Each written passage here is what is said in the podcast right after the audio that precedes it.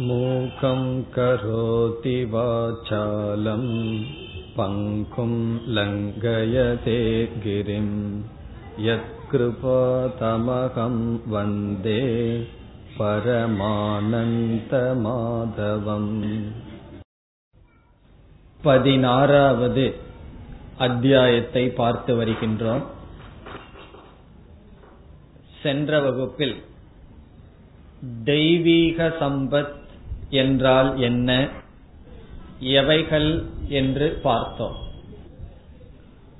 இந்த பதினாறாவது அத்தியாயத்தில் மனிதனிடம் இருக்கின்ற பாவனைகள் மனதில் இருக்கின்ற குணங்களை பகவான் இரண்டாக பிரித்தார். ஒரு விதமான பாவனைகள் தெய்வீக சம்பத் தெய்வீகமான பண்புகள் என்றார். ஒரு விதமான பாவனைகள் அசுர சம்பத் அசுரத்தனமான பாவனைகள் உணர்வுகள் என்று பிரிக்கின்றார். இதில் எவைகளெல்லாம் தெய்வீகமான குணங்கள் என்று சென்ற வகுப்பில் பார்த்தோம். இன்றைய வகுப்பில் நாம் எவைகள் அசுர ரூபமான பாவனைகள் என்று பார்த்து இதை எதற்காக பார்க்கிறோம் என்றால் அப்படிப்பட்ட உணர்வுகளை நாம் நீக்க வேண்டும் என்பதற்காக. தெய்வீக சம்பத்தை கூறி அசுர சம்பத்தாக ஒரு ஸ்லோகத்தில் சுருக்கமாக கூறி பிறகு ஐந்தாவது ஸ்லோகத்தில் பகவான் பேசுகின்றார் தெய்வீ சம்பத் விமோக்ஷாய நிபந்தாய ஆசுரி மதா. தெய்வீக சம்பத் என்று என்னால் எது கூறப்பட்டதோ அது விமோக்ஷாய மோக்ஷத்துக்கு பயன்படும். மோக்ஷத்துக்கு காரணம் என்று கூறுகின்றார். நாம் பார்த்தோம் அபயம் சத்வ சம்சுத்திகி ஞான யோக விவஸ்திதிகின்னு சென்ற வகுப்பில் இருபத்தி ஆறு குணங்களை பார்த்தோம். இதற்கு முன் பதிமூன்றாவது அத்தியாயத்தில் பார்த்தோம். இப்படி கீதையில் பல இடங்களில் நட்பண்புகளை பகவான் பேசி வருவதை பார்த்தோம். அவைகள் மோக்ஷத்துக்கு பயன்படும் என்று கூறுகிறார். நல்ல பண்புகளை நாம் அடையாமல் மோக்ஷம் என்பதை அடைய முடியாது. ஆகவே நல்ல பண்புகள் மோக்ஷத்துக்காகவும் இனி நாம் பார்க்க இருக்கின்ற பண்புகள் இங்கு பண்பு என்றால் உணர்வுகள் ஆசுரி மதா நிபந்தாய அது நம்மை பந்தப்படுத்தும் என்று பகவான் கூறி பிறகு அர்ஜுனனுக்கு மனதில் ஒரு குற்ற உணர்வு வந்து விடலாம். நான் அசுர குணத்துடன் பிறந்தவனா? அசுர சம்பத்துடன் நான் இருக்கின்றேனா? என்ற சந்தேகம் வரும்பொழுது ஹே அர்ஜுனா நீ துயரப்படாதே. நீ தெய்வீக குணத்துடன் தான் பிறந்துள்ளாய் என்று அர்ஜுனனை சேர்த்துகின்றார் இனி இந்த உலகத்தில் இருக்கின்ற அனைத்து உயிர்களையும் இரண்டாக பகவான் பிரிக்கின்றார். துவௌ பூத சர்கௌ லோகேஸ்மின். இந்த உலகத்தில் இரண்டு விதமான குணங்களை உடைய பூதங்கள் இருக்கின்றன. பூதங்கள் என்றால் ஜீவராசிகள். ஒன்று தெய்வீக சம்பத்துடன் இருப்பது இனி ஒன்று ஆசுர சம்பத்துடன் இருப்பது என்று சொல்கின்றார். எப்படி நாம் இந்த உலகத்தில் இந்த உடலுடன் பிறக்கும் பொழுது சிலர் உடலில் ஊனமுற்று பிறக்கின்றார்கள் சிலர் ஆரோக்கியத்துடன் பிறக்கிறார்கள். அதுபோல நம்முடைய மனமும் நம் நாம் சம்பாதித்து வைத்த பாப புண்ணியத்தின் அடிப்படையில் ஓரளவு அமைகின்றது. நல்ல குணங்கள் உடன் ஒரு பிறவியில் இருந்து அடுத்த பிறவிக்கு போகும் பொழுது நாம் அந்த புண்ணியத்தின் வசமாக நல்ல குணத்துடன் இருக்கின்றோம் நல்ல மனதுடன் வருகின்றோம். சில பாபங்கள் செய்தால் பகவான் நமக்கு தீய மனதை கொடுக்கின்றார். அதனுடைய விளைவு துயரம். ஆகவே நல்ல மனதுடன் பிறத்தல். நல்ல மனம் இல்லாமல் ஆசுர சம்பத்துடன் பிறத்தல் என்று இரண்டு விதமான பிறவிகள் இருக்கின்றன என்று சொல்லி நான் நல்ல குணங்களை பற்றி இதுவரை அதிகமாக பேசியிருக்கின்றேன். தெய்வக விஸ்தரசக புரோக்தக ஆசுரம் பார்த்த மே சுருணு இனி ஆசுர சம்பத் தீய ஒழுக்கங்கள் தீய குணங்கள் இவைகளை பற்றி பேசுகின்றேன். கேள் என்று பகவான் சொல்கின்றார். இந்த வகுப்புல நம்ம என்ன பார்க்க போறோம்? எவைகளெல்லாம் நாம் தவிர்க்க வேண்டுமோ எப்படிப்பட்ட பாவனைகள் நம் மனதில் வந்துவிட்டால் நீக்க வேண்டுமோ? அப்படிப்பட்ட தீய ஒழுக்கங்களை பகவான் பேசுகின்றார். இதையும் சாஸ்திரத்துல சொல்லி ஆகணும். காரணம் தவிர்ப்பதற்காக. இப்ப அசுரர்கள் ராட்சசர்கள் என்று சொன்னால் புராணத்துல வருவது போல தலையில கொம்புடன் விதவிதமான தலைகளுடன் இருப்பது என்பது அல்ல. இங்கு பகவான் சொல்கின்றார் மனதில் உள்ள குணங்கள் தான் நிர்ணயம் செய்யும். நம் மனதில் உள்ள பாவனைகள் எப்படிப்பட்ட எண்ணங்களுடன் வாழ்கின்றோம் என்பதுதான் அவன் தேவன் அல்லது அசுரன் என்ற நிலையை நிச்சயிக்க முடியும் என்று சொல்லி இனி அசுரர்களுடைய குணத்தை வர்ணிக்கின்றார். இங்கு அசுரர்கள் என்றால் உடலில் பேசவில்லை மனதில் பகவான் பேசுகிறார். இனி பகவான் ஏழாவது ஸ்லோகத்தில் ஆரம்பித்து இருபதாவது ஸ்லோகம் வரை அசுரர்களை பற்றி பேசுகிறார். என்ன பேசுகிறார் என்று இப்பொழுது பார்ப்போம். முதலில் என்ன சொல்கின்றார்? பிரவருத்திஞ்ச நிவத்திஞ்ச ஜனாக ந விதுகு ஆசுராக. அசுர குணத்தை உடையவர்கள் பிரவருத்தி நிவிருத்தி இதை அறிய மாட்டார்கள். பிரவருத்தி என்றால் எதை செய்ய வேண்டும்? நிவிருத்தி என்றால் எதை செய்யக்கூடாது? பிரவிற்த்தி என்றால் வேதத்தில் விதித்தது என்ன? நிவிருத்தி என்றால் வேதத்தில் நிஷேதம் செய்தது என்ன? இவைகள் செய்யக்கூடாது என்று சாஸ்திரத்தில் சொன்னது என்ன என்பதை அறிய மாட்டார்கள். இதை செய்ய வேண்டும் என்று சாஸ்திரத்தில் என்ன சொன்னதோ அதையும் அறிய மாட்டார்கள். அதாவது அவர்களுடைய பயணம் அறிவற்ற பயணமாக இருக்கும். நம்ம ஒரு பாதையில பயணம் செய்தால் நம்ம எந்த மார்க்கத்துல போகணும் எப்படி போகணுங்கிற அறிவோட பயணம் மேற்கொள்ள வேண்டும். அவர்கள் இந்த உலகத்துக்கு அந்த அறிவு இல்லாமல் வாழ்க்கை என்ற பயணத்துக்கு வந்துள்ளார்கள். இப்ப நம்ம ஒரு ஊருக்கு போகணும் எப்படி போகணும்னு தெரியாது எந்த மார்க்கம்னு தெரியாது ஆனால் நாம் பயணத்தை மேற்கொண்டுள்ளோம். எப்ப போய் சேருவோம்? எங்கு போய் சேருவோம்? எப்படி போய் சேருவோம்? அப்படி அவர்கள் இந்த உலகத்துக்கு வந்துள்ளார்கள். இப்ப முதல்ல அசுரர்களுடைய குணம் என்ன? தீய ஒழுக்கம் என்னன்னா அவர்களுக்கு எப்படி வாழ வேண்டும் எந்த மார்க்கத்தில் வாழ வேண்டும் என்பது தெரியாது. எதில் பிரவர்த்திக்க வேண்டும் எதில் நிவர்த்திக்க வேண்டும். பிரவருத்தின செயல்படுதல். எந்த எதில் நம்மை செயல்படுத்த வேண்டும். எதிலிருந்து நம்மை விளக்கிக் கொள்ள வேண்டும் என்று அவர்களுக்கு தெரியாது. பல சமயங்கள்ல பார்த்தோம் அப்படின்னா நமக்கு பல துக்கம் ஏன் வருகின்றது? இதை நான் இந்த விஷயத்தை குறித்து நான் ஏன் செயல் செய்யவில்லை? என்ற துக்கம் வரும். சில சமயங்கள்ல இந்த செயலை நான் ஏன் செய்தேன்? இதில் ஏன் பிரவர்த்தித்தேன்? இது நிவிருத்தி செய்ய வேண்டிய விஷயம் அல்லவா என்று நாம் துயரப்படுவோம். காரணம் என்ன? அந்த அறிவு சில சமயங்களில் இழந்து விடப்படுகிறது அது அவர்களுக்கு இருக்காது. இப்போ தெய்வீக சம்பத்துன்னு சொன்னா ஒருவனுக்கு எல்லா நல்ல குணமும் இருக்கணுங்கிற அவசியம் இல்லை. அசுர சம்பத்துன்னு சொன்னா ஒருத்தனுக்கு எல்லா கெட்ட குணம் இருக்கணுங்கிற அவசியம் இல்லை.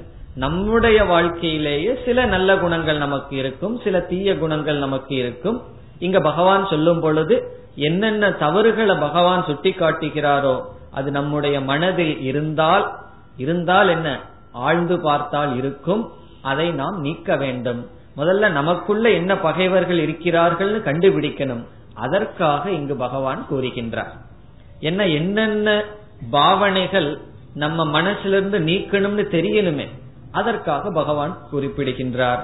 முதலில் என்ன சொல்கிறார்? பிரவருத்தி நிவிருத்தியை அறிய மாட்டார்கள். இப்ப நம்ம எப்படி புரிஞ்சுக்கணும்? இதையெல்லாம் நெகட்டிவாவே படிச்சுட்டு போக கூடாது நாம புரிந்து கொள்ளும் பொழுது நாம் எதில் பிரவர்த்திக்க வேண்டும் எதில் நிவர்த்திக்க வேண்டும் எதிலிருந்து விலக வேண்டும் எதை செய்ய வேண்டும். செய்ய வேண்டியதும் கடமை சிலதை செய்யாமல் இருப்பதும் கடமை. அது என்ன என்று தெரிந்து கொள்ள வேண்டும். பல சமயங்களில் செய்யக்கூடாததை செய்து துக்கப்படுவோம். சில சமயங்களில் செய்ய வேண்டியதை செய்யாமல் இருந்து துக்கப்படுவோம். அந்த இது இருக்கக்கூடாது என்று நாம் புரிந்து கொள்ள வேண்டும். இனி அடுத்ததாக ந சௌச்சம் அவர்களிடம் தூய்மை இருக்காது. சௌச்சம்னா தூய்மை. தூய்மையாக இருக்க மாட்டார்கள். இங்க தூய்மைன்னு சொன்னா உடல் அளவில் சுற்றுப்புற சூழ்நிலையில் மனதளவில் தூய்மை இருக்காது.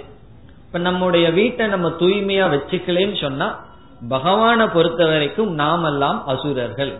காரணம் என்ன? சௌச்சம் கிடையாது. தூய்மை கிடையாது. அது உடல் அளவிலும் சரி நாம் உடுத்துகின்ற ஆடையாகட்டும் நாம் இருக்கின்ற இடமாகட்டும் அல்லது நாம் வாழ்கின்ற தெருவாகட்டும். அது சுத்தமா நம்ம வச்சுக்கலன்னு சொன்னா இப்ப மெட்ராஸில் இருக்கிறவங்க எல்லாம் யாருன்னு சொன்னா பகவானை பொறுத்த வரைக்கும் அசுரர்கள். இல்ல வீடு நல்லா இருக்கேன்னா வீட்டில் இருக்கிறத போய் வீட்டுக்கு முன்னாடி ரோட்ல கொட்டோம் கொட்டணும்னு சொன்னா அதுவும் அதுவும் அசுரத்தனமான செயல்கள் தான். இப்ப சௌச்சம் தூய்மையாக இருத்தல். இது மன தூய்மையை குறிக்கின்றது உடல் தூய்மையை குறிக்கின்றது சுற்றுப்புற சூழ்நிலை தூய்மையை குறிக்கின்றது. அந்த சௌச்சம் தூய்மை இருக்காது. யாரிடம் தூய்மை இல்லையோ அவர்களை பகவான் அசுரர்கள் அல்லது தூய்மை இல்லாமல் வாழ்வது அசுர குணம் என்று கூறுகிறார். இனி அடுத்தது ஆச்சாரக. ஆச்சாரம் அவர்களிடம் இருக்காது. ஆச்சாரம் என்றால் சில நல்ல பழக்கங்கள். பெரியவர்களை எப்படி பேசுறது எப்படி நம்மை நடத்தி கொள்ள வேண்டும் சொல்லி ஒழுக்கங்கள். அவர்கள் அவர் ஆச்சார சீலன் என்றெல்லாம் சொல்வோம் அல்லவா? அப்படி ஆச்சாரம் அவர்களிடம் இருக்காது. அப்படி ஆச்சாரம் ஆச்சாரம் சொன்னா காலையில அதிகாலையில் எழுந்திருத்தல் எழுந்திருந்து இறைவனுடைய வணக்கத்தில் வாழ்க்கையை துவங்குதல். இப்படி வாழ்க்கை முறை. அந்த முறை அவர்களுக்கு இருக்காது. எப்பவோ எழுந்திருக்கிறது எப்பவோ காரியத்தை செய்வது நம்மளுடைய உணவு பழக்கத்திலேயோ மற்ற பழக்கத்திலேயோ ஒரு நியமமே இல்லாமல் வாழ்வது. அது ஆச்சாரம் இல்லாத வாழ்க்கை. அப்படி அவர்கள் அவர்களிடம் அந்த ஆச்சாரம் ஒழுக்கம் இருக்காது. பிறகு ந சத்தியம் தேஷு வித்யதே. அவர்களிடம் உண்மை கிடையாது. அதுதான் முக்கியமா பகவான் சொல்ற. இத அதிகமா இதை பத்தி சொல்ல போற. உண்மை கிடையாதுன்னு சொன்னா அவர்களிடம் நேர்மை சத்தியம். சத்தியம் என்பது அவர்களிடம் கிடையாது. அப்ப நம்ம பொய் பேசினோம்னா பகவான் நம்ம என்ன நினைச்சுக்குவார்? நம்ம பொய் பேசிட்டே கோயில்ல வந்து பகவான வழிபட்டோம்னா ஒரு அசுரன் நம்ம முன்னாடி வந்து நிக்கிறான். அப்படித்தான் பகவான் நம்மை பார்ப்பார். ஏன்னா பகவானுடைய லட்சணப்படி சத்தியம் இல்லாதவர்கள் அசுரர்கள் அசுர சம்பத் என்று சொல்கின்றார். இனி அடுத்த எட்டாவது ஸ்லோகத்தில் என்ன சொல்றார்? எப்படி தெய்வீக சம்பத் இருப்பவர்களும் தத்துவம் பேசுகிறார்கள்? இப்ப நம்ம எல்லாம் தத்துவம் பேசுறோம் அல்லவா? உபனிஷத்தில் இப்படி சொல்லியிருக்கு கீதையில் இப்படி சொல்லியிருக்கு நமக்குன்னு ஒரு தத்துவம் இருக்கு. இந்த உலகத்தை படைச்சவர் இறைவன். படைப்புங்கிற கோணத்துல பார்த்தா இறைவன் நமக்கு காரணம். பிறகு ஆத்மாங்கிற கோணத்துல பார்த்தா இறைவனும் நாமும் ஐக்கியமாக இருக்கிறோம். இப்படி எல்லாம் தத்துவம் பேசுவோம் அல்லவா? இந்த உலகத்தினுடைய தத்துவம் ஈஸ்வரன். அப்படி அசுரர்களுடைய தத்துவத்தை சொல்கின்றார். அவர்கள் என்ன தத்துவம் பேசுவார்களாம்? அசத்தியம். இந்த உலகம் வந்து அனைத்தும் பொய் என்று சொல்வார்களாம். இந்த உலகத்தை பற்றி அவர்கள் பேசுகின்ற தத்துவம். தத்துவம்னா அவர்களும் சிந்திக்காம இல்ல அவர்கள் சிந்திச்சு என்ன முடிவுக்கு வந்துள்ளார்களாம்? அசத்தியம். ஜெகத்து அசத்தியம். இந்த உலகத்தில் இருப்பவர்கள் அனைவரும் பொய்தான். அனைவரும் பொய்தான் பேசுவார்கள். உண்மை பேசுபவர்கள் யாருமே கிடையாது என்ற முடிவுக்கு வருவார்கள். சில பேர் எண்பது வயசுல அந்த முடிவுக்கு வருவார்கள்.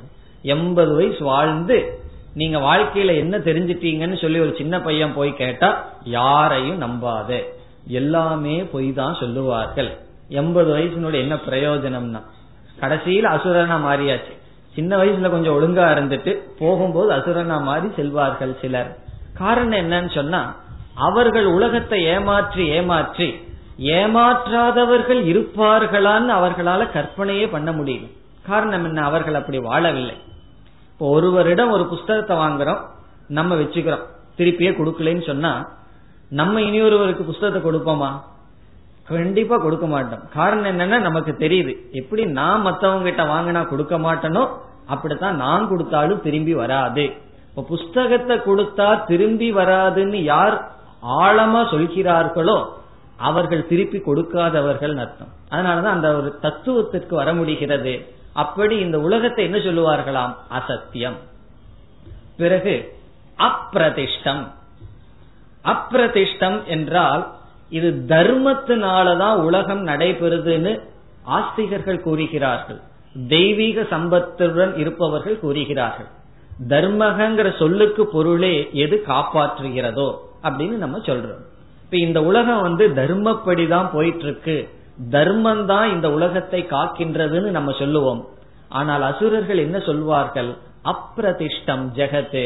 இந்த உலகமானது தர்மத்தினால் இல்லை என்று அவர்கள் சொல்வார்கள். அசத்தியம் ஆகுகு. அவர்கள் அசத்தியம் என்று சொல்வார்கள். உலகத்தில் இருப்பவர்களெல்லாம் பொய்தான் பேசுகிறார்கள் என்று சொல்வார்கள். காரணம் அப்படித்தான் அவர்கள் வாழ்ந்திருக்கிறார்கள். இந்த உலகத்தை காப்பது தர்மம் என்று அவர்கள் ஏற்றுக்கொள்ளவில்லை. பிறகு அனீஸ்வரம் ஜெகத். ஈஸ்வரன் இல்லாதது இந்த உலகம் என்பது அவர்களுடைய தத்துவம். அவர்களுடைய பிலாசபி என்ன சொல்லுவார்கள்? ஈஸ்வரன் வேண்டாம். இந்த உலகம் தானாக தோன்றியது. அதுக்கு அவர்களுக்கும் தர்க்கம் இருக்கும். லாஜிக்கெல்லாம் இருக்கும். அனுமானம் எல்லாம் செய்வார்கள். காட்டுல வாழ்ந்து கொண்டு இருக்கின்ற மரம் செடி கொடிகளை எல்லாம் யாரு நட்டினார்கள்? அது அதாக வந்திருக்கு அல்லவா? நம்ம சொல்லுவோம் இப்ப இந்த வீட்டுல ஒரு செடி வந்திருக்குன்னா அதை வச்ச ஒருத்தன் இருக்கணும் அல்லவான்னு சொன்னா காட்டுல செடி யார வச்ச? அது வந்துட்டு இருக்கு அல்லவா? அது போல இந்த உலகம் தானாக தோன்றியது. சுவாவவாதிகள் என்று சொல்வார்கள். அதெல்லாம் சுவாவமா நடக்குது. அது எதுக்கு ஈஸ்வரன் என்று அவர்கள் சொல்வார்கள். பிறகு உலகத்தில் இருக்கிறது எல்லாம் என்னன்னா எல்லாம் அவரவர்கள் ஆசைப்பட்டு அந்த ஆசையினுடைய காமத்தினுடைய விளைவுதான் இந்த உலகம் என்ற கொள்கையை அவர்கள் உடையவர்கள். பிறகு இப்படிப்பட்ட தத்துவத்தை உடையவர்களுடைய நிலை என்ன என்று உடனே அடுத்த ஸ்லோகத்தில் பகவான் சொல்றார். இந்த மாதிரி தத்துவத்தை வச்சிட்டு இருப்பவர்களுடைய நிலை என்னவென்றால் ஏதாம் திருஷ்டி அவஷ்டபிய. இப்படிப்பட்ட கொள்கையை உடையவர்களாக நஷ்டாத்மானக. பகவான் அவர்களை குறிச்சு ஒரு கருத்து சொல்றார். அவர்கள் தன்னையே இழந்தவர்களாக இருக்கிறார்கள். பகவானுக்கு வந்து அவர்கள் மீது வெறுப்பு கிடையாது. பரிதாபம் தான் இருக்கு. காரணம் என்ன? இப்படி உலகத்தை அசத்தியம்னு சொல்வதனால் உலகம் பொய் என்று சொல்வதனால் உலகத்துக்கு ஈஸ்வரன் இல்லை என்று சொல்வதனால் என்ன நஷ்டம் வந்ததுன்னு சொன்னான். பகவான் சொல்றார் உலகத்துக்கு நஷ்டம் வரல நஷ்டம் அவர்களுக்குத்தான் வந்துள்ளது. நஷ்டாத்மானக என்றால் அவர்களையே அவர்கள் இழந்து விட்டார்கள். இந்த உலகத்துல எனக்கு எல்லாம் இருக்கு என்னையே நான் இழந்துட்டேன்னு சொன்னா அந்த எல்லாம் வச்சு என்ன பிரயோஜனம்? அப்படி அவர்கள் எதை வேண்டுமானாலும் அடையலாம். ஆனால் அவர்கள் அவர்களை இழந்தவர்களாக இருக்கிறார்கள். பிறகு அவர்களுடைய புத்தி எப்படி இருக்குன்னு பகவான் சொல்றார் அல்ப புத்தயக அல்பமான கீழான அறிவை உடையவர்களாக இருக்கிறார்கள். ஆனா அவர்களுக்கு தெரியுது நான் வந்து ரொம்ப அறிவு பூர்வமா இருக்கேன் அறிவு பூர்வமா செயல்படுகிறேன்னு நினைக்கிறார்கள். ஆனால் அல்பமான புத்தியை உடையவர்கள். இப்போ ஒன்னு வந்து வேண்டாம் ஒரு பொருளை வந்து இல்லைன்னு சொல்றதுக்கு ஏதாவது சிந்திக்க வேண்டுமோ? இப்ப ஈஸ்வரன் இல்லை. அப்படின்னு சொல்றதுக்கு அறிவே வேண்டாம். ஈஸ்வரன் இருக்காருன்னு சொன்னா தான் அறிவு வேணும் அவர் எப்படி இருக்கார்? ஏன் அவர் இருக்காருன்னு ஏற்றுக்கொள்ளணும்னு சிந்தனையே அதுக்கப்புறம் தான் துவங்கும். உன்னை இல்லைன்னு சொல்றதுக்கு நம்ம சிந்திக்க வேண்டிய அவசியமே இல்லை. காரணம் இல்லைன்னு சொல்றதுக்கு எதுக்கு அறிவு? ஆகவே ஆனா அவர்கள் என்ன நினைக்கிறார்கள்? தனக்கு அறிவு இருப்பதாக நினைக்கிறார்கள். இப்ப அறிவு இல்லாமல் இருப்பது அஜானத்தில் இருப்பதுல தவறே கிடையாது. சந்தர்ப்பம் தான் ஞானம் வந்துடும் அறியாமையில் இருந்து கொண்டு அறிவுடன் இருக்கிறேன்னு நினைக்கிறவன ஒண்ணுமே செய்ய முடியாது. அதத்தான் சொல்றார். அவர்கள் அல்பமான புத்தியை உடையவர்கள். பிறகு எப்படி என்னென்ன காரியம் அவர்கள் செய்வார்களாம்? பிரபவந்தி உக்ர கர்மானக. உக்ரம்னு சொன்னா குரூரமான கொடிய செயல்களில் ஈடுபடுவார்கள். கொடிய செயல்களில் அவர்கள் ஈடுபடுவார்கள். எதற்குனா? ஜெகதக க்ஷயாய. உலகத்தை அழிப்பதற்கான செயல்களில் ஈடுபடுவார்கள். க்ஷயம்னா அழிவு. ஜெகதகன்னு சொன்னா உலகத்தை அழிப்பதற்கான செயலில் அவர்களுடைய புத்தியானது ஈடுபடும். அகிதாகா. உலகத்துக்கு ஹிதம் சொன்ன நன்மை. அகிதக என்றால் உலகத்துக்கு பகைவர்களாக இருப்பார்கள். அவர்கள் தங்களையும் அழித்துக்கொண்டு மற்றவர்களையும் அழிப்பார்கள். உலகத்துக்கு பகைவர்களாகவும் தனக்கும் பகைவர்களாக இருப்பார்கள். இப்படி நிரீஸ்வரவாதினக. நிரீஸ்வரன் சொன்னா ஈஸ்வரன் கிடையாது. எல்லாமே பொய் என்று நினைத்து கொண்டிருப்பவர்கள். இனி அடுத்த ஸ்லோகத்துல பகவான் சொல்ற காமம் ஆசிரித்திய துஷ்பூரம். அவர்கள் மனதுல வந்து சில ஆசைகள் வருமா? அந்த ஆசைகள் எப்படிப்பட்டதுன்னா பூர்த்தியே பண்ண முடியாத ஆசைகள் அவர்கள் அடைவார்கள். இப்ப மனசுல ஆசைப்படுறது தவறு கிடையாது. ஆசை மனசுல வந்ததுன்னா வரட்டும் ஆனா ஒன்று அது பூர்த்தி செய்யற ஆசையா இருக்கணும். இப்போ ஒரு பிச்சைக்காரன் வந்து நான் ரெண்டே நாள்ல கோடீஸ்வரர் ஆகணும்னு சொன்னா அது பூர்த்தி செய்யற ஆசையா? எனக்கு ஒரு நல்ல பாத்திரம் கிடைக்கணும்னு ஆசைப்பட்டான்னா நல்லது. நல்லது ஒரு வீடு கிடைக்கணும் இருக்கிறதுன்னு கொஞ்சம் ஆசைப்பட்டான்னா அது பூர்த்தி செய்யக்கூடிய ஆசைகள். அப்படி அவர்களுடைய மனதில் வருகின்ற ஆசைகள் அது அவர்களுக்கே தெரியும் இதை பூர்த்தி பண்றதுக்கு வாய்ப்பே இல்லைன்னு. இருந்தாலும் அந்த ஆசைப்படுவார்கள். பேராசைன்னு சொல்றது. ஆசைப்படுறதுல தப்பு கிடையாது. அது பேராசையாக இருந்தால் அந்த ஆசையே நம்மை அழித்து விடும் ஆகவே இங்கு பகவான் சொல்றார் பூர்த்தி செய்ய முடியாத ஆசைகளை பற்றி கொண்டு இருப்பார்கள். இப்படி எல்லாம் நினைக்கும் போது யாரையோ பகவான் சொல்றாருன்னு பார்க்க கூடாது இல்லைன்னா பக்கத்தில் இருக்கிறவங்கள பார்த்து ஒன்னதான் சொல்றாருன்னு நினைக்க கூடாது நம்மையே பாத்துக்கணும் நம்ம மனசுலயே பல ஆசைகள் பூர்த்தி ஆகாதுன்னு தெரிஞ்சு ஆசைப்பட்டுட்டு இருப்போம். அப்ப பகவான் சொல்றார் ஓ நம்மையத்தான் பகவான் பேசுறார். இந்த பகுதி எல்லாம் யாரையும் பார்க்க கூடாது நம்மளையே பார்த்துட்டு இருக்கணும். நம்மையத்தான் பகவான் பேசுறார் அப்படின்னு நினைக்கணும். மற்றவர்களிடம் இந்த குறை மனசுக்கு தெரிஞ்சதுன்னு சொன்னா அதை பேசினால் பிறகு நம்ம அசுரர்கள் ஆயிடுவோம். ஏன்னா அதையும் சொல்றார்.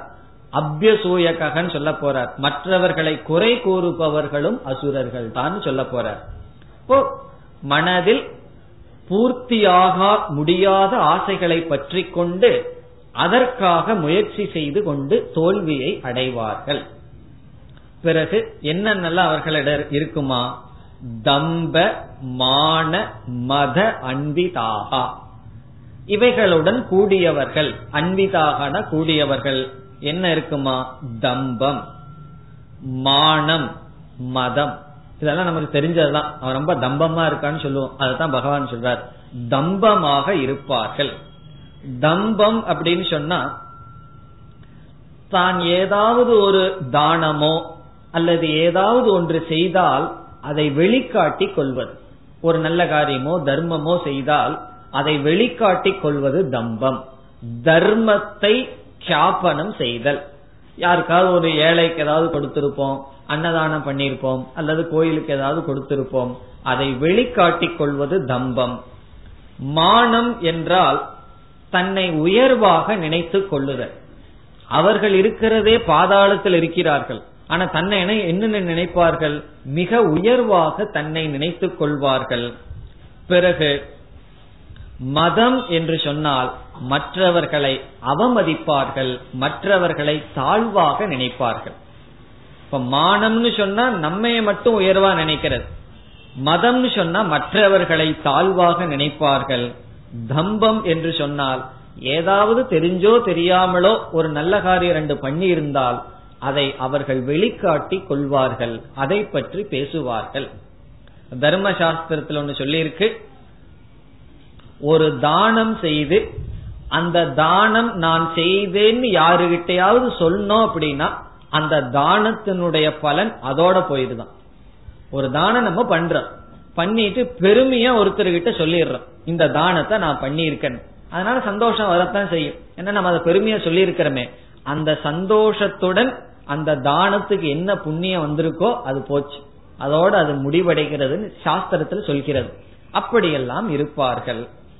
பிறகு மோகாத் கிரகித்துவா அசத் கிராகான் அசத் கிராகான் என்று சொன்னால் தவறான கொள்கைகளை அவர்கள் பின்பற்றி இருப்பார்கள்.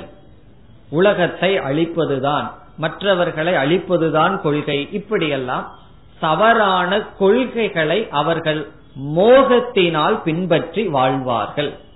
மோகாத் கிரகித்வா அசத் கிராகான். பிடிக்க கூடாத கொள்கைகளை அவர்கள் பிடித்திருப்பார்கள்.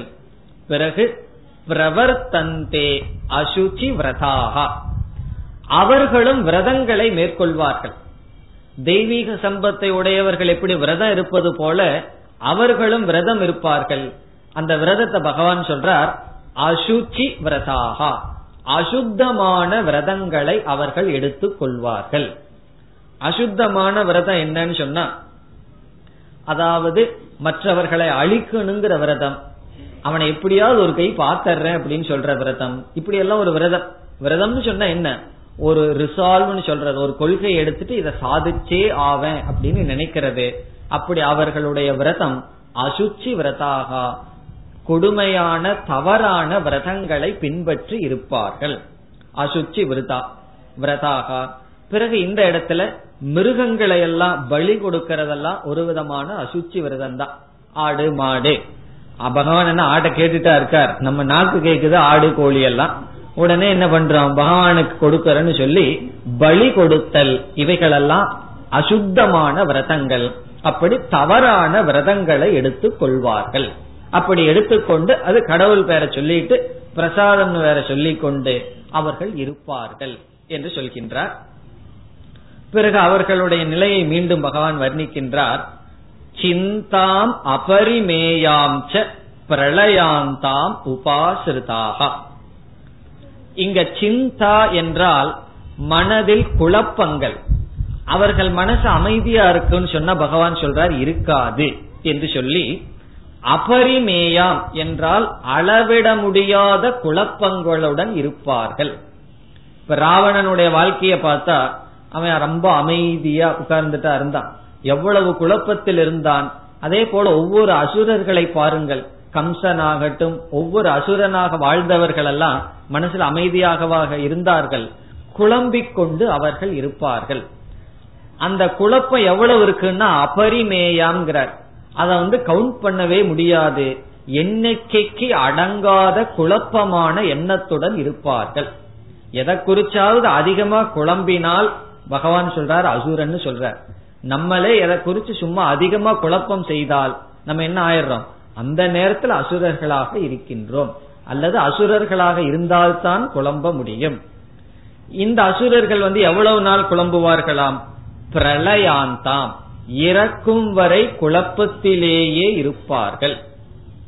இறக்கும் வரை எண்ணிக்கைக்கு அடங்காத சிந்தனையினால் அவர்கள் வாடிக்கொண்டு இருப்பார்கள். காம உபபோக பரமாக.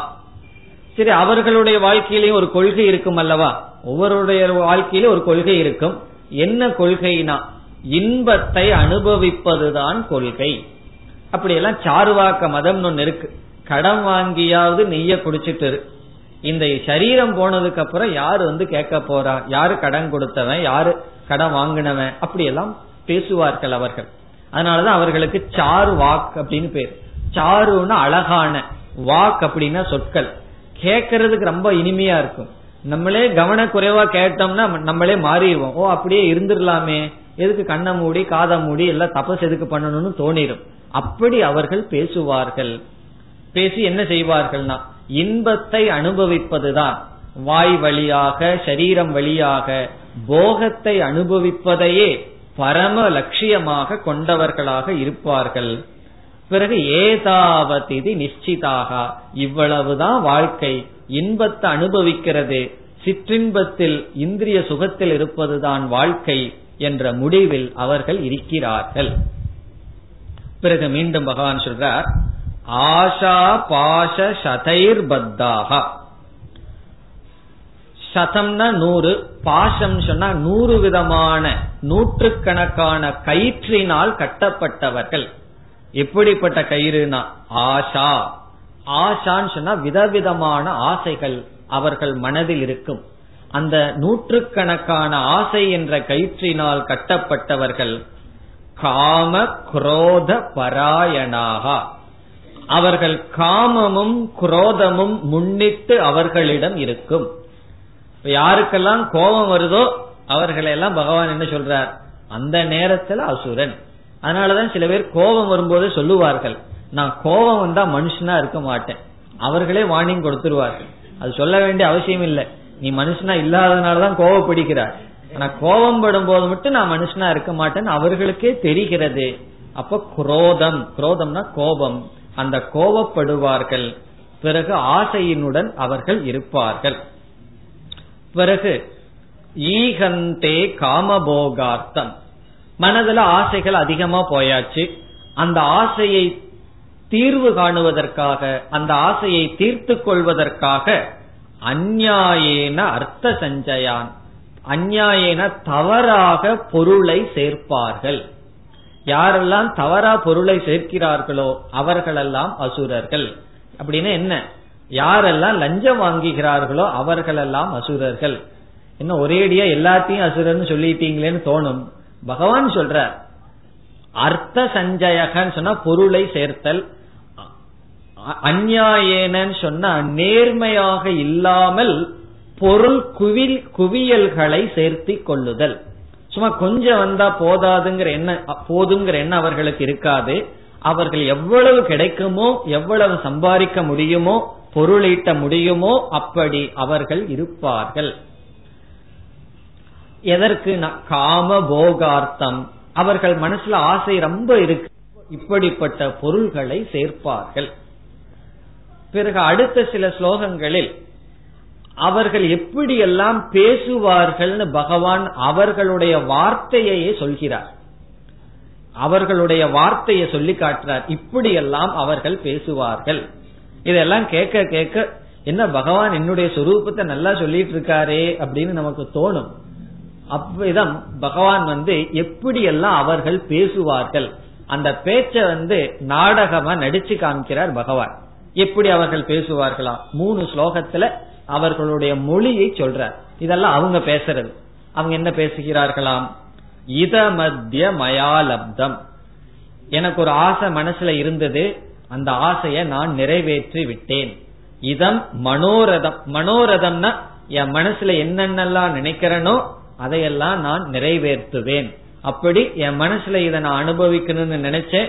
இதை அடைய வேண்டும் என்று நினைத்தேன். அதை நான் அடைந்து விட்டேன்.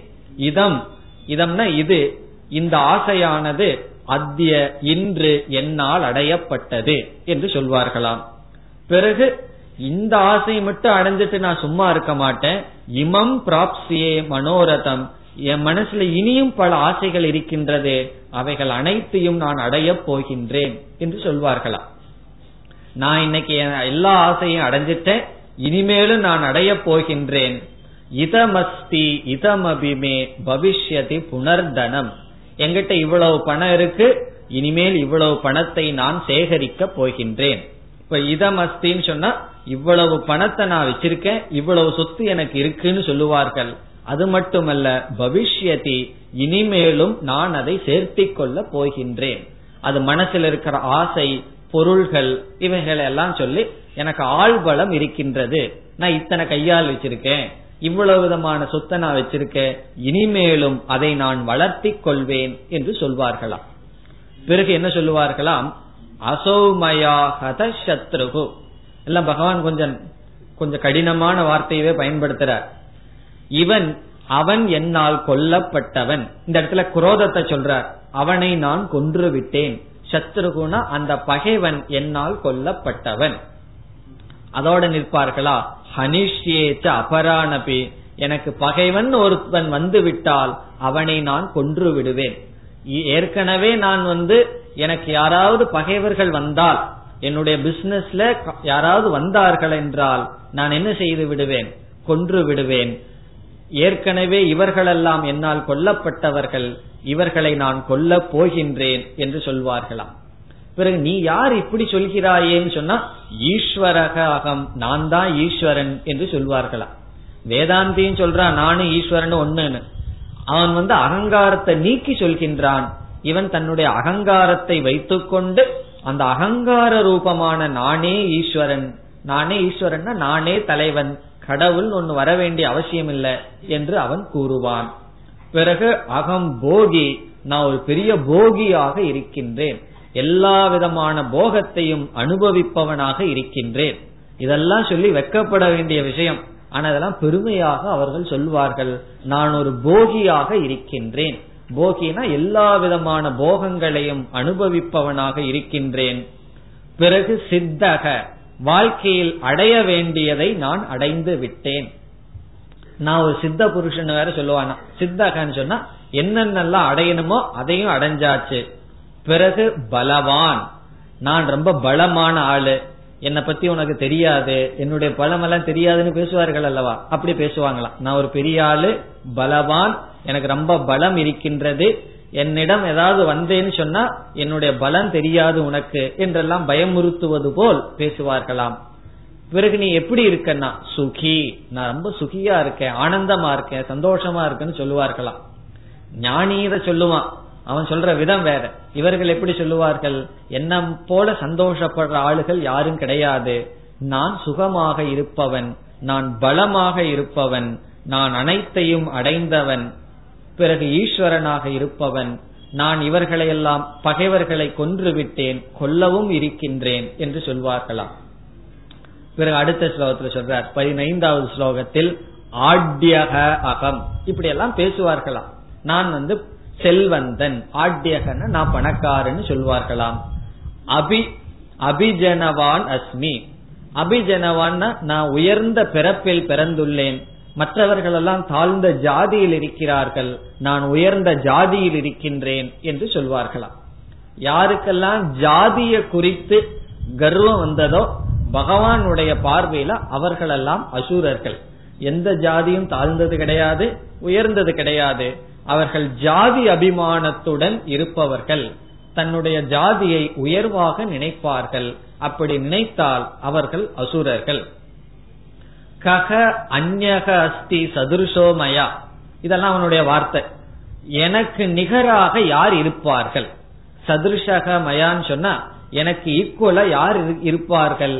நான் தான் எல்லா எல்லோரை காட்டிலும் உயர்ந்தவன் என்று சொல்வார்களாம். பிறகு யக்ஷியே நான் விதவிதமான யாகங்களை செய்பவன். இப்ப அசுரர்கள்னா கடவுளை நம்பாதவர்கள் மட்டும் அசுரர்கள்னு பொருள் அல்ல. கடவுளை நம்பாத அசுரர்கள் இருக்கிறார்கள். கடவுளை நம்பிட்டு கடவுள் பெயரை சொல்லிக் கொண்டு சில அசுரத்தனமான செயல்கள் எல்லாம் செய்வார்களாம். அது என்னன்னு சொல்றார் யக்ஷியே நான் பெரிய யாகங்கள் செய்வேன். காரணம் என்னன்னா நாலு பேர் பார்க்கணும் அல்லவா? நம்ம பேரை சொல்லணும் அல்லவா? அதற்காக யாகங்களை நான் செய்வேன். சில பேர் கோயில்ல கற்பூரத்தை வைக்கிறத பார்த்தாலும் இவ்வளவு பெரிய கட்டிய வைப்பார்கள். அப்படி வைக்கும்போது நாலு பேர் வந்து பார்க்கிறார்களான்னு பார்த்துட்டு வைப்பார்கள். அப்ப சொல்லணுமா? ஓ இவரை இவ்வளவு பெரிய பக்தர்கள்னு சொல்லி அவர்கள் நினைக்கணுமா? அப்படி எது செய்தாலும் அதை பார்க்கணும். அப்படி அவர்கள் செய்வார்கள். யக்ஷியே பெரிய யாகம் எல்லாம் நான் செய்வேன்.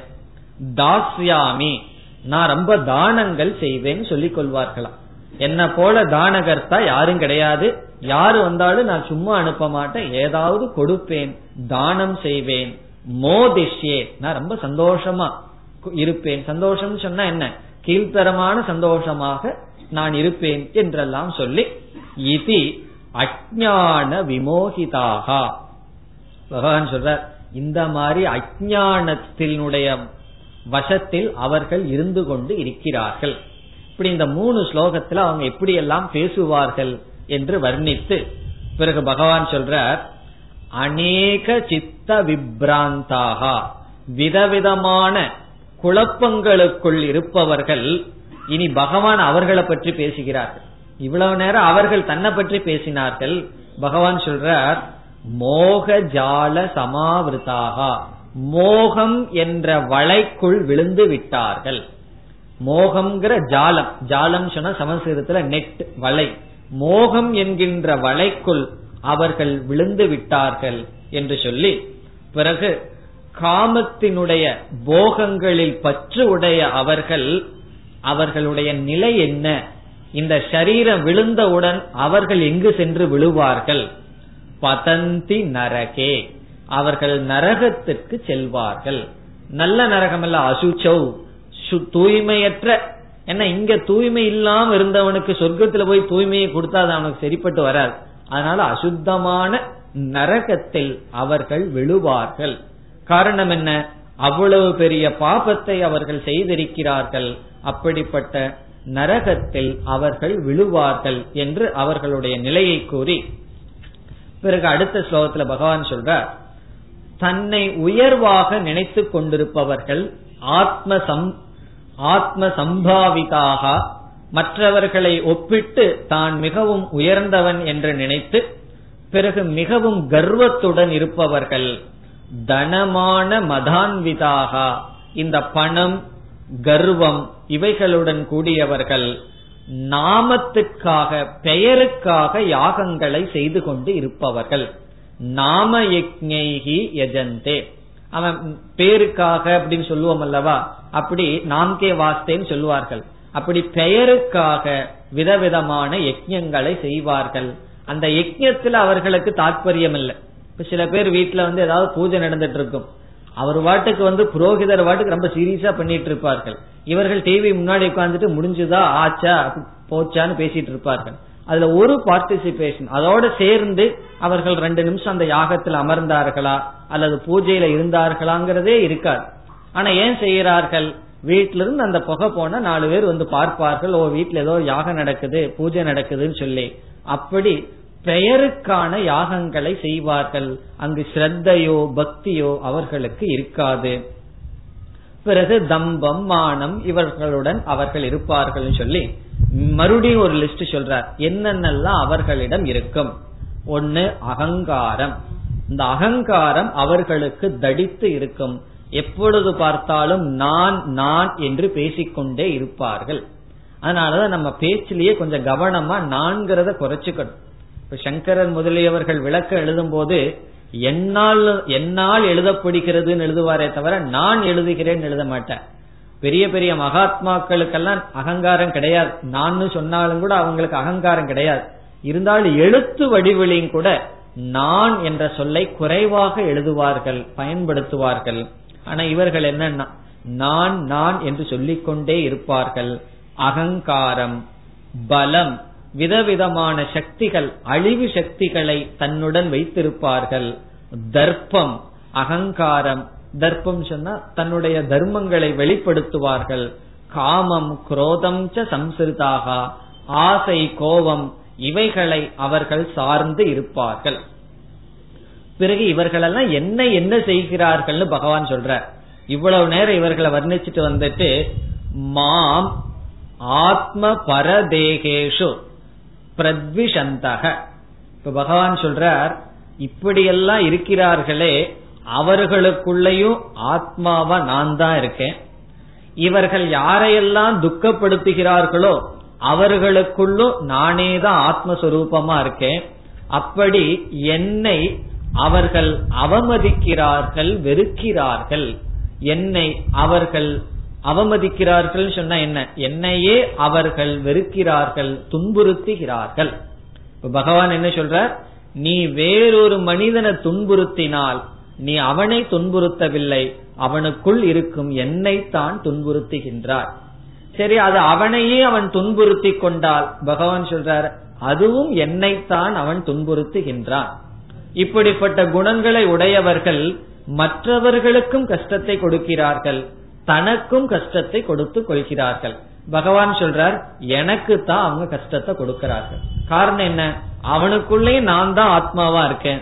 வெளியேயும் நான் தான் ஆத்மாவா இருக்கேன். இப்ப இவ்வளவு தூரம் பேசிட்டு வந்த பகவான் கடைசியில என்ன முடிவுக்கு வர்றாருன்னா என்னைத்தான் அவர்கள் கஷ்டத்தை எனக்குத்தான் கஷ்டத்தை கொடுக்கிறார்கள். அவர்கள் அவர்களுக்கு கஷ்டத்தை கொடுத்தாலும் என்னத்தான் கஷ்டப்படுத்துகிறார்கள். அவர்கள் மற்றவர்களுக்கு கஷ்டத்தை கொடுத்தாலும் என்னைத்தான் துன்புறுத்துகிறார்கள். காரணம் என்ன? நானே அனைத்து ஜீவராசிகளுக்குள்ளும் இருந்து கொண்டு இருக்கின்றேன் என்று கூறுகின்றார். இப்போ ஒரு நல்ல குணம் இருந்ததுன்னு வச்சுக்கோமே. இப்ப அன்புன்னு இருந்தது.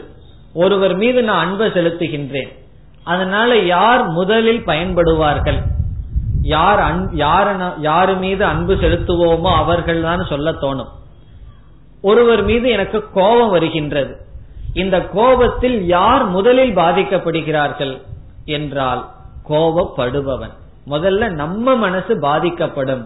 அதுக்கப்புறம் தான் இரண்டாவது ஆள் உங்க வீட்டில் இருக்கிற சர்வெண்ட் மேல கோவப்பட்டுட்டே இருந்தா கொஞ்ச நாள்ல அவர்கள் அசங்கம் ஆயிருவாங்க இந்த அம்மா அப்படித்தான் அல்லது இந்த ஐயா அப்படித்தான் சத்தம் போட்டுட்டு இருப்பார்கள். அதெல்லாம் நான் கண்டுக்கிறது இல்லைன்னு அவர்கள் ஸ்தித பிரஜன் ஆகி விடுவார்கள். அவர்களுக்கு ஞானம் வந்துடும் பிறகு என்னென்ன? நமக்கு தான் கஷ்டம் இருக்கும். இப்ப குரோதம் முதலில் தன்னை அழித்துத்தான் மற்றவர்களை அழிக்கும். மற்றவர்களை அழிக்கணும்னு ஒரு காரியத்துல நம்ம ஈடுபட்டோம்னா முதலில் அது நம்மை அழிக்கும். பிறகுதான் அது மற்றவர்களை அழிக்கும். ஆரம்பத்துல மற்றவர்கள் அழிவார்கள் தெரிந்தாலும் உண்மையில் அழிவு தனக்குத்தான். இனி ஒருத்தருக்கு உதவி செய்யலாம் இனி ஒருத்தருக்கு நல்லது செய்யலாம்னு முடிவு பண்ணா நம்ம அந்த நல்லது செஞ்சு அதை அவங்க அடையிறாங்களோ இல்லையோ முதல் நன்மை நமக்கு ஏற்படும். அதை இங்க பகவான் குறிப்பிடுகின்றார். அவர்கள் அவர்களையும் துக்கப்படுத்துகிறார்கள் மற்றவர்களையும் துயரப்படுத்துகிறார்கள். உண்மையில் என்னைத்தான் அவர்கள் அவமதிக்கிறார்கள். எனக்குத்தான் அவர்கள் துக்கத்தை கொடுக்கின்றார்கள் என்று சொல்லி அடுத்த ஸ்லோகத்துல பகவான் சொல்றார் இவங்களையெல்லாம் நான் என்ன செய்வேன்? என்று பகவான் சொல்றார். இப்படி செய்து கொண்டு இருப்பவர்களை நான் என்ன செய்வேன் என்றால் அப்படி துவேஷத்தை உடைய அவர்களை குரூரமாக இருக்கின்ற அவர்களை அவர்களுடைய பாபம் நீங்க வேண்டும் என்ற பொருட்டு சம்சாரத்திற்குள் அவர்களை நான் தள்ளுகின்றேன். அசுரமான சரீரத்தை மீண்டும் கொடுக்கின்றேன். நரகம் முதலிய லோகத்தை அவர்களுக்கு கொடுத்து அவர்களுடைய பாபத்தை நீக்க அவர்களை நான் கஷ்டத்திற்குள் ஆளாக்குகின்றேன் சொல்ற இதற்கு முன்னாடி என்ன சொன்னார்? அவர்கள் என்ன கஷ்டப்படுத்துறாருன்னு சொன்னார். பகவான் சொல்றார் நான் அவர்களை கஷ்டப்படுத்துகின்றேன். காரணம் என்ன? பகவானுக்கு வந்து யாரு மேலேயும் குரோதம் கிடையாது வெறுப்பு கிடையாது. அவர்களுடைய நன்மைக்காக. அப்படி அவங்க கஷ்டப்பட்டு என்னை அடையாமல் சம்சாரத்திற்குள் கொஞ்ச நாள் உலர்ந்து வன்றாதான் அவர்கள் உண்மையை உணர்வார்கள் சொல்லி நான் மீண்டும் மீண்டும் அவர்களை சம்சாரத்தில் தள்ளுகின்றேன். அப்படின்னு என்னன்னா கொஞ்ச நாள் நம்மளுடைய வாழ்க்கையை முழுமையா பாக்குறதுக்கு நமக்கு தெரிவதில்லை. நம்ம ஹிஸ்டரின்னு ஒரு சப்ஜெக்ட் இருக்கு. அதை நம்ம வந்து யாரு எப்ப பிறந்தா இறந்தான்னு எழுதி படிச்சுட்டு வந்துடுறோம். உண்மையிலேயே சரித்திரத்தை படிச்சு அது சரித்திரம்ங்கிறது ஒரு நல்ல சப்ஜெக்ட் அதை நம்ம நல்ல சப்ஜெக்ட் இல்லாம மாத்திட்டோம். ஸ்கூல்ல எல்லாம் ஹிஸ்டரிங்கிறது தூங்குற சப்ஜெக்ட் தான் மாத்தி வச்சுட்டார்கள். ஆனா அது கிடையாது. அந்த ஹிஸ்டரியில என்ன தெரிஞ்சுக்கணும்னு சொன்னா ஒரு மனிதன் ஆரம்பத்திலிருந்து கடைசி வரைக்கும் பார்த்தோம்னு சொன்னா வாழ்க்கையில பெரிய தத்துவத்தை நம்ம நம்ம தெரிந்து கொள்ளலாம். நம்ம வீட்டில் இருக்கிறவங்களே ஒருவருடைய வாழ்க்கையை எடுத்துக்குவோம் பெரியவங்களுடைய வாழ்க்கையை. முழுமையா ஆரம்பத்துல எப்படி இருந்தார் கடைசி வரைக்கும் எப்படி வாழ்ந்தார்னு நமக்கு தெரியாது. சில இன்சிடென்ட் தான் நமக்கு தெரியும். அதனால நமக்கு பூர்ண அறிவு கிடையாது. முழுமையா ஒருவன் எப்படி ஆரம்பித்து எப்படி வாழ்ந்தான்னு அதை பார்த்தோம்னு சொன்னா தர்மத்தினுடைய பெருமை நமக்கு தெரியும். இப்போ ஒரு கிராமத்துல அப்படி ஒருவர் இருந்தார். ரொம்ப சக்தி வாய்ந்தவர். அந்த கிராமத்தையே ஆட்டி படைச்சிட்டு இருந்தார். நான் சிறு வயதில் இருக்கும் பொழுது. பிறகு கொஞ்ச நாளைக்கு முன்னாடி போனேன். அவர் நோய்வாய்ப்பட்டு படுத்துட்டு இருக்கிறத பார்த்தேன். சிறு வயதில் அவர் எப்படியெல்லாம் இந்த கிராமத்தை ஆட்டி வச்சாருன்னு பார்த்துட்டு இப்ப அவர் பேசுறதுக்கும் நடக்கிறதுக்கு சக்தி இல்லாம இருக்கிறத பார்த்து அதை நாம் ஒப்பிடும் பொழுது தெரிகிறது வாழ்க்கையினுடைய முழு தத்துவம். ஒருவன் எப்படி இருக்கின்றான் எப்படி ஒடுங்குகின்றான் என்று முழு வாழ்க்கையை நாம் பார்த்தால் பிறகு உண்மை நமக்கு தெரியும். இங்க பகவான் சொல்றார் அவர்களுக்கு உரிய தண்டனையை நான் கொடுக்கின்றேன். கொடுத்து என்ன செய்கின்றேன்? அவர்களுடைய பாபத்தை நீக்குவதற்காக என்று சொல்லி இனி கடைசியா பகவான் என்ன செய்கின்றார்? ரொம்ப நேரம் மோசமான விஷயத்தையே பேசியாச்சு. அசுரர்கள்னா இப்படி இருப்பார்கள் அப்படி இருப்பார்கள் சொல்லி இப்படியே லிஸ்ட் போயிட்டு போட்டுட்டு இருந்தா எவ்வளவுதான் போடுறது அசுரர்களுடைய குணத்தைன்னு சொல்லி மூன்றாக பிரித்து விட்டார். நரகத்துக்கு யாருக்காவது போகணும்னு ஆசை இருந்தால் சில பேருக்கு இருக்கலாம். அப்படி ஒரு ஆசை இருந்தால் அவர்களுக்கும் வழி சொல்லி கொடுக்கணும் அல்லவா? அப்படி பகவான் சொல்றார் நரகத்துக்கு போய் கஷ்டப்படணும்னு யாருக்காவது ஆசை இருந்தால் நான் உங்களுக்கு துவாரம் அதற்கான வாயிலை சொல்கின்றேன். அது மூன்றுன்னு சொல்ற. அது என்ன? இது ஒரு முக்கியமான ஸ்லோகம். இருபத்தோராவது ஸ்லோகத்துல சொல்ற திரிவிதம் நரகசிய இதம் துவாரம். நரகத்துக்கு வாயில் தன்னை அழித்துக் கொள்வதற்கு வாயில் மூன்று. யாருக்காவது நம்மளையே நாசப்படுத்திக்கணும். நம்ம நரகத்துக்கு போகணும்னு ஆசை இருந்தால் அதற்கு மூன்று வாயில். அவைகள் என்ன?